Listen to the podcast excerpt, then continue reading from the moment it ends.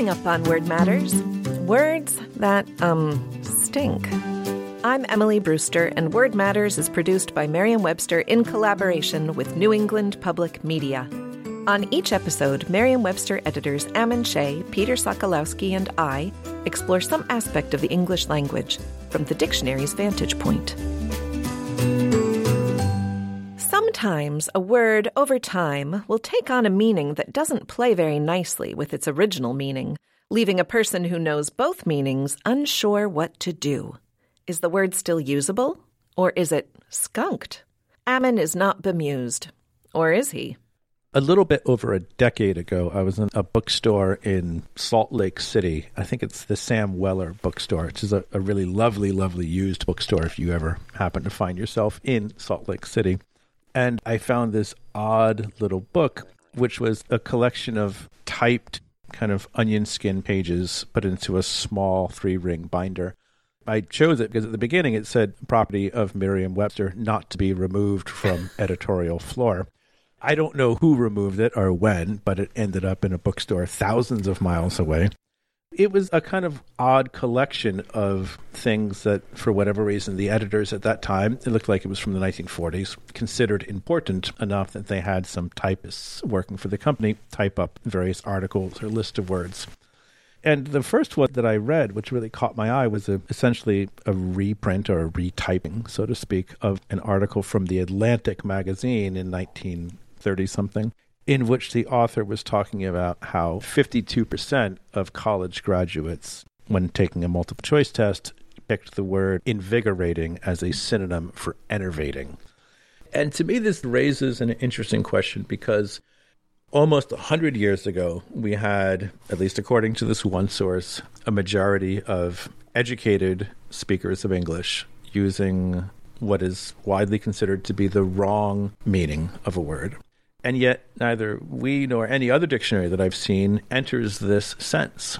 And there are many other cases where we do enter senses of words that people consider to be the quote unquote wrong sense, and we do so because a lot of people use the word that way. And so that raises the question for me of why don't we define enervate as invigorate? I'm pointing an accusatory finger at the two definers who are in the room with me. I will accept that accusatory finger pointing, and I will say that just because a number of college students answer this way on a survey, the word enervate is also just sorely underused. It's not a terribly common word. As opposed to, say, for instance, bemuse, that we define as to have feelings of wry or tolerant amusement. Yes. Is bemuse sufficiently more common that that is why we enter it? I'm not questioning your judgment. Is that the deciding factor here? Lexicographers, definers, are encountering many more examples of bemuse in its various meanings, including the disputed ones, than they are finding examples of enervate in published edited text. It's not really doing much. Frequency is the answer, which it often is. Yes, I think editors are not coming across the word enervate in published edited text very much at all. In either a correct or an incorrect use. Right. I do have a personal list of entries to review, Ammon, and I can put that one on my list. But it would be at the bottom of a list of some terms that are also in need of review. Most of those terms are appropriately higher in the list. That's a reasonable explanation. I think that doesn't work for the Oxford English Dictionary because they've never paid attention to whether something is current usage or common usage. They really concern themselves with just everything. All right, that's um, right. So get on them about this, not me. Right, okay. I will hassle them about that. But it raises the further question of if a word is evenly split between its correct and its incorrect usage, in actual honest to goodness usage, at what point does a word become skunked? At what point does a word become so unclear in meaning that by using it, you're of necessity obliged to stop the conversation and kind of explain which of the senses you mean, the correct or the widely used incorrect sense. I feel that bemuse has kind of entered that territory because it's very difficult to tell from context alone whether one means to make confused or to have feelings of wry or tolerant amusement. Some of our listeners may not know this disputed usage about bemuse because bemuse is such an excellent example mm. of a skunked word. Its older meaning is to make confused, though that's not its oldest meaning. Its oldest meaning was to be concerned with the muses, the literal Greek muses. I think Dryden used it that way, or Alexander Pope, but that fell off the radar pretty quickly. And and yeah, it's to make confused is the traditional sense of bemuse. Right, which makes more sense, so even in relation to the sense having to do with the Greek muses. The muse may be the same in the word amusement. Bemuse does not come from amuse but it's close enough that people have been using it that way for a number of decades in great numbers, sufficiently so that we entered this sense to cause to have feelings of wry or tolerant amusement. And again, this is not a case of us countenancing incorrect English. This is a case of we are obliged to faithfully record the language as it is used. There is widespread and significant use of the word in this manner. Oh, absolutely. And to uh, me, this poses a problem because a word like decimate, which also has disputed usages, in context, it's always clear what it means. And that's why, for me, bemuse is a word that I just don't use because I'm afraid of this ambiguity. Right. When you use decimate, nobody is going to think you mean to kill one of every 10 unless they want to be a jerk, in which case they will pretend to think that. It is always clear by context. I feel very similarly about the word nonplussed, which could mean either confused or kind of unbothered or unimpressed. Right. And I feel like it's just not worth the hassle of using these words anymore. So I kind of just forgotten about it. Now, Ammon, you introduced the idea of these words being categorized as skunked words. That's a term that was coined by Brian Garner of Garner's Modern English Usage writer of books on legal usage and also English usage, general English usage. And my understanding is that he coined this word specifically to refer to this category of words that has one meaning that is fully established, long in use meaning, and then a new meaning develops, and one group of people continues to cling to the original older meaning, um, typically not really original, as we all know, given the history of words, but they cling to this meaning that was first one they knew to be established. Mm-hmm. And then this other meaning develops, and the people who know the new meaning have no idea that the older meaning exists, and the people who know the older meaning and the newer meaning are completely appalled at the fact that this newer meaning is a departure from the older meaning. There are people who feel that they cannot use these words to communicate anymore because it will cause confusion or utter despair, given whatever the audience is. That's an excellent, excellent background on the history, and, and I think it is a very useful term. I would say, though, however, that in almost all cases, the English language just brushes past the concerns of people who say that skunked or not skunked, and it just runs roughshod over all of our kind of thoughts and feelings. And the words just take on meanings regardless of whether we want them to or not. And most words don't get skunked. A classic example is obnoxious, mm. which I think Ambrose Bierce in Write It Right, 1909. Ambrose Bierce was this kind of lovely dyspeptic and acerbic writer. he wrote a book called The Devil's Dictionary, and he also wrote a book of actual usage, which was just cantankerous kind of opinions of his.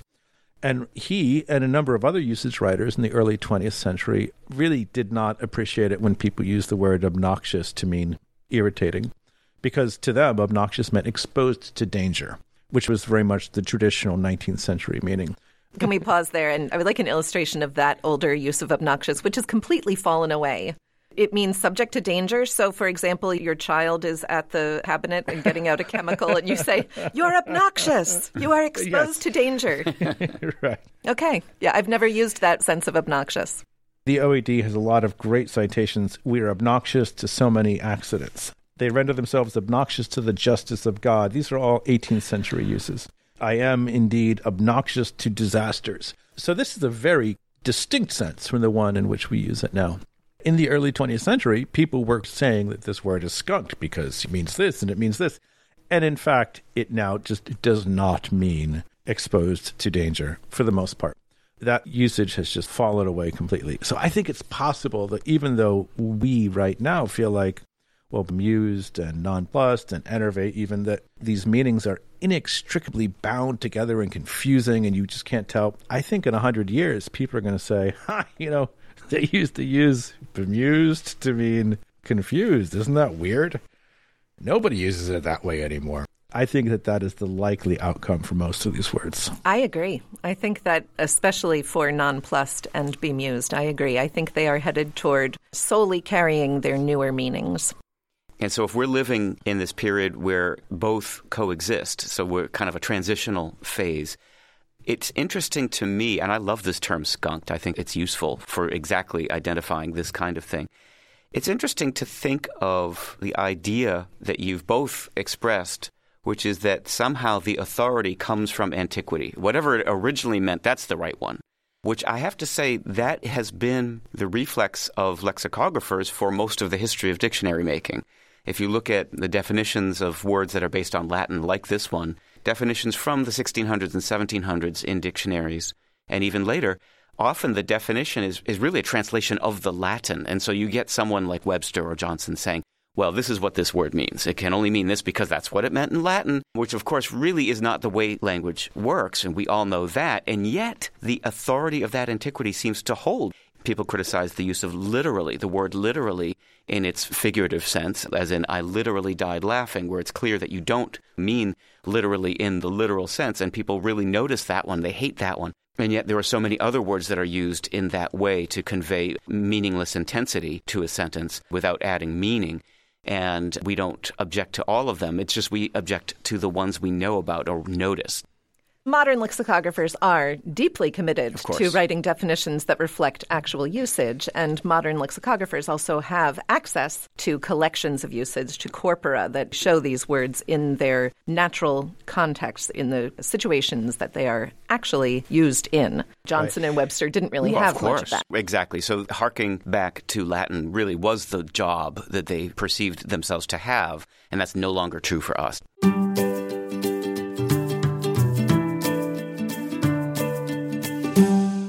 You're listening to Word Matters. I'm Emily Brewster. More on skunked words ahead.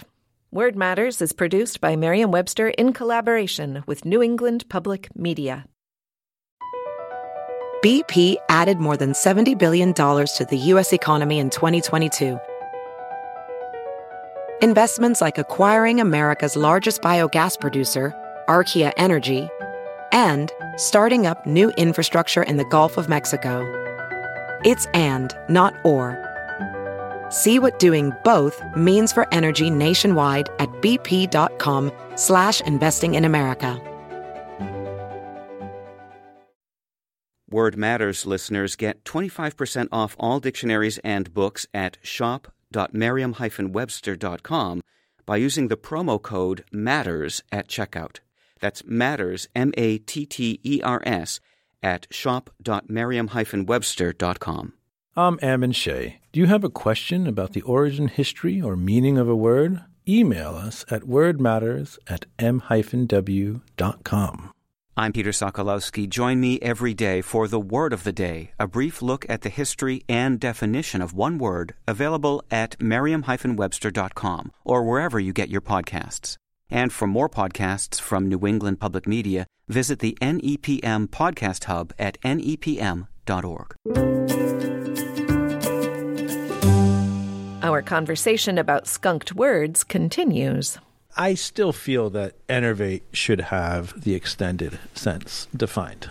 That's a view of mine that is probably not widely shared, perhaps not by professional lexicographers, and I'm almost certain not shared widely by our audience. I think that it's hypocritical of us as ostensible catalogers of the language to overly refine where we place our gaze. And I think that when we say, well, we only do edited prose, I feel like we're doing a disservice to the spoken language. I feel like there's so much of the language that's so rich and so varied that we just ignore because it's just so fleeting and evanescent. It just comes up in conversation, it just comes up in unedited text. I feel like enervate is kind of part of that. It's part of the messiness and beauty of English. I mm. agree. And I do think that it's really interesting that this document you found, which I only learned about in this podcast minutes ago, it's shocking to me that you found that and that I'm only learning about it now. And I really want to see it. Maybe you can take some pictures and we can post some pictures with the transcript. And I'd like to posit that I think the greater crime here is that this information leaked rather than what was actually carried in the information itself. Well, I do think that if editors had been noticing this use of enervate since, say, the 1940s, you are right. This should have been already included as a meaning in the dictionary. If they were encountering so much evidence of it, Spoken word is absolutely important, but there are limitations of staff and of just the amount of time Yeah. that it takes to mm-hmm. Of research course. the meaning of a word. In some ways, most importantly, we limit our defining practices to published edited text also as a way to just contain the scope of the task. right. If we I- are I really agree, going absolutely. to catalog all of the words that are in spoken English in all of their great variation, we would never sleep and we would never get to, I don't know, P. literally and figuratively. I did and we tell. mean that in the literal sense. right. I agree with all of those things, with, of course, the aforementioned caveats. And here's one of the things, though, that I don't agree with, which is that I'm not disagreeing with you per se, but I do want to bring up we talk about lexicographers, we focus our attention on published, edited prose. And that's true to an extent. There are other lives that these words have that mm. we're ignoring. And Text is one, as we know it. Newspapers, that's one form. And then we're kind of expanding our view from newspapers and literature to include things such as Twitter. Okay, so now we're broadening our view of what we think of as text and maybe edited prose. There are other significances these words have. And for instance, tests are one. And I am willing to bet that Enervate has a far greater percentage of use in standardized tests for high school students than it does in any real world Right. application. So it's familiar to people, but it's not going to come up in any corpora of use because we're not scanning tests. But I'm willing to bet that 75 to 80% of high school students at some point will come across Enervate repeatedly because it's a perfect test word. You want to catch these kids and find out if they know what the word means. So I think it's heavily overrepresented in that. So it does have valence for people, even if they're not using it, even if they're not seeing it and reading it. So I think we should, in some sense, pay attention to words that have this secondary life outside of written words. That's a very interesting point, right? It puts it in the category of masticate is a word that comes to my mind that I think I actually Absolutely. learned that word hmm. while taking the SATs and then went home and looked it up. I'd never heard that word before. How many millions of people take these standardized tests every year? And so we could make a point of, say, reading and marking some standardized tests and adding terms to our files or counting that as evidence. That would be a, Right. a procedural hmm. point that we could make. I think that, for instance, people will see the word conflagration in natural use, but they will not see the word conflagrate except in tests. As a noun, it's fairly common, though not common common, but it's common enough that people will recognize it. But I think as a verb, it exists mainly in standardized test form. You mean conflagration, meaning a, like a fire? Yes. You know, a word that I, feel is skunked for me personally is the word ambivalent because I know this word to mean feeling two ways about something, feeling conflicted about something. I am ambivalent about whether I should spend time on the entry for enervate or I should mm-hmm. continue my revision of these other terms I'm working on. But I know that ambivalent is used by some people to mean not caring either way. And so when I use the word ambivalent, I tend to include other information to make it clear that what I mean is torn. I mean conflicted. I don't mean that I don't care. Right. So now mm-hmm. here's the question I have for both of you, since you are trained lexicographers. Do you code switch when you're talking among different groups? Do you change if you're, say, working at Merriam and you're on the floor and you're talking to a definer? Do you think to yourself, oh, okay, I don't have to contextualize ambivalent? I just kind of use it in a natural sense. But then when you're speaking to somebody who's not steeped in lexicography, that you feel like, oh, maybe I do have to contextualize this word. Or do you just contextualize it in all cases? No, I definitely pick and choose depending on Yeah, my right. audience. Certainly, if I'm talking to my husband, Right. I'm not going to contextualize it. And if I'm talking to other people who I think are familiar with it in the way that I am, then no, I will not contextualize it. I think we all code switch to some extent, consciously or not. And certainly that's true for me. And I remember in the office hearing colleagues use words that I had never heard spoken out loud in a really technical, specific way. And I realized, oh, yes, this is a place where you can do that. You can just use these words in conversation. I don't drop the word definiendum into my everyday conversations. It means word being defined. So, mm-hmm. But that was a word I heard quite frequently in the office. Yeah. Absolutely. Ammon, do you Right. code switch? Right. I do, and sometimes I forget which direction to go. And I've noticed when I sometimes will contextualize things for my wife, and she gets really annoyed at me because she was a lexicographer decades ago, so she knows far more about this than I do. And sometimes I find myself explaining words to her, and she just gives me this look, which indicates that I forgot to turn my code switch to the right setting today. She is so bemused by me.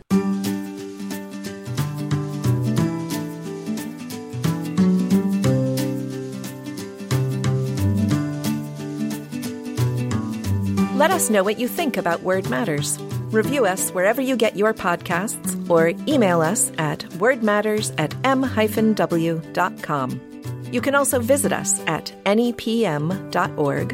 And for the word of the day and all your general dictionary needs, visit merriam-webster.com. Our theme music is by Tobias Voigt. Artwork by Annie Jacobson. Word Matters is produced by John Voci and me. For Ammon Shea and Peter Sokolowski, I'm Emily Brewster. Word Matters is produced by Merriam Webster and New England Public Media.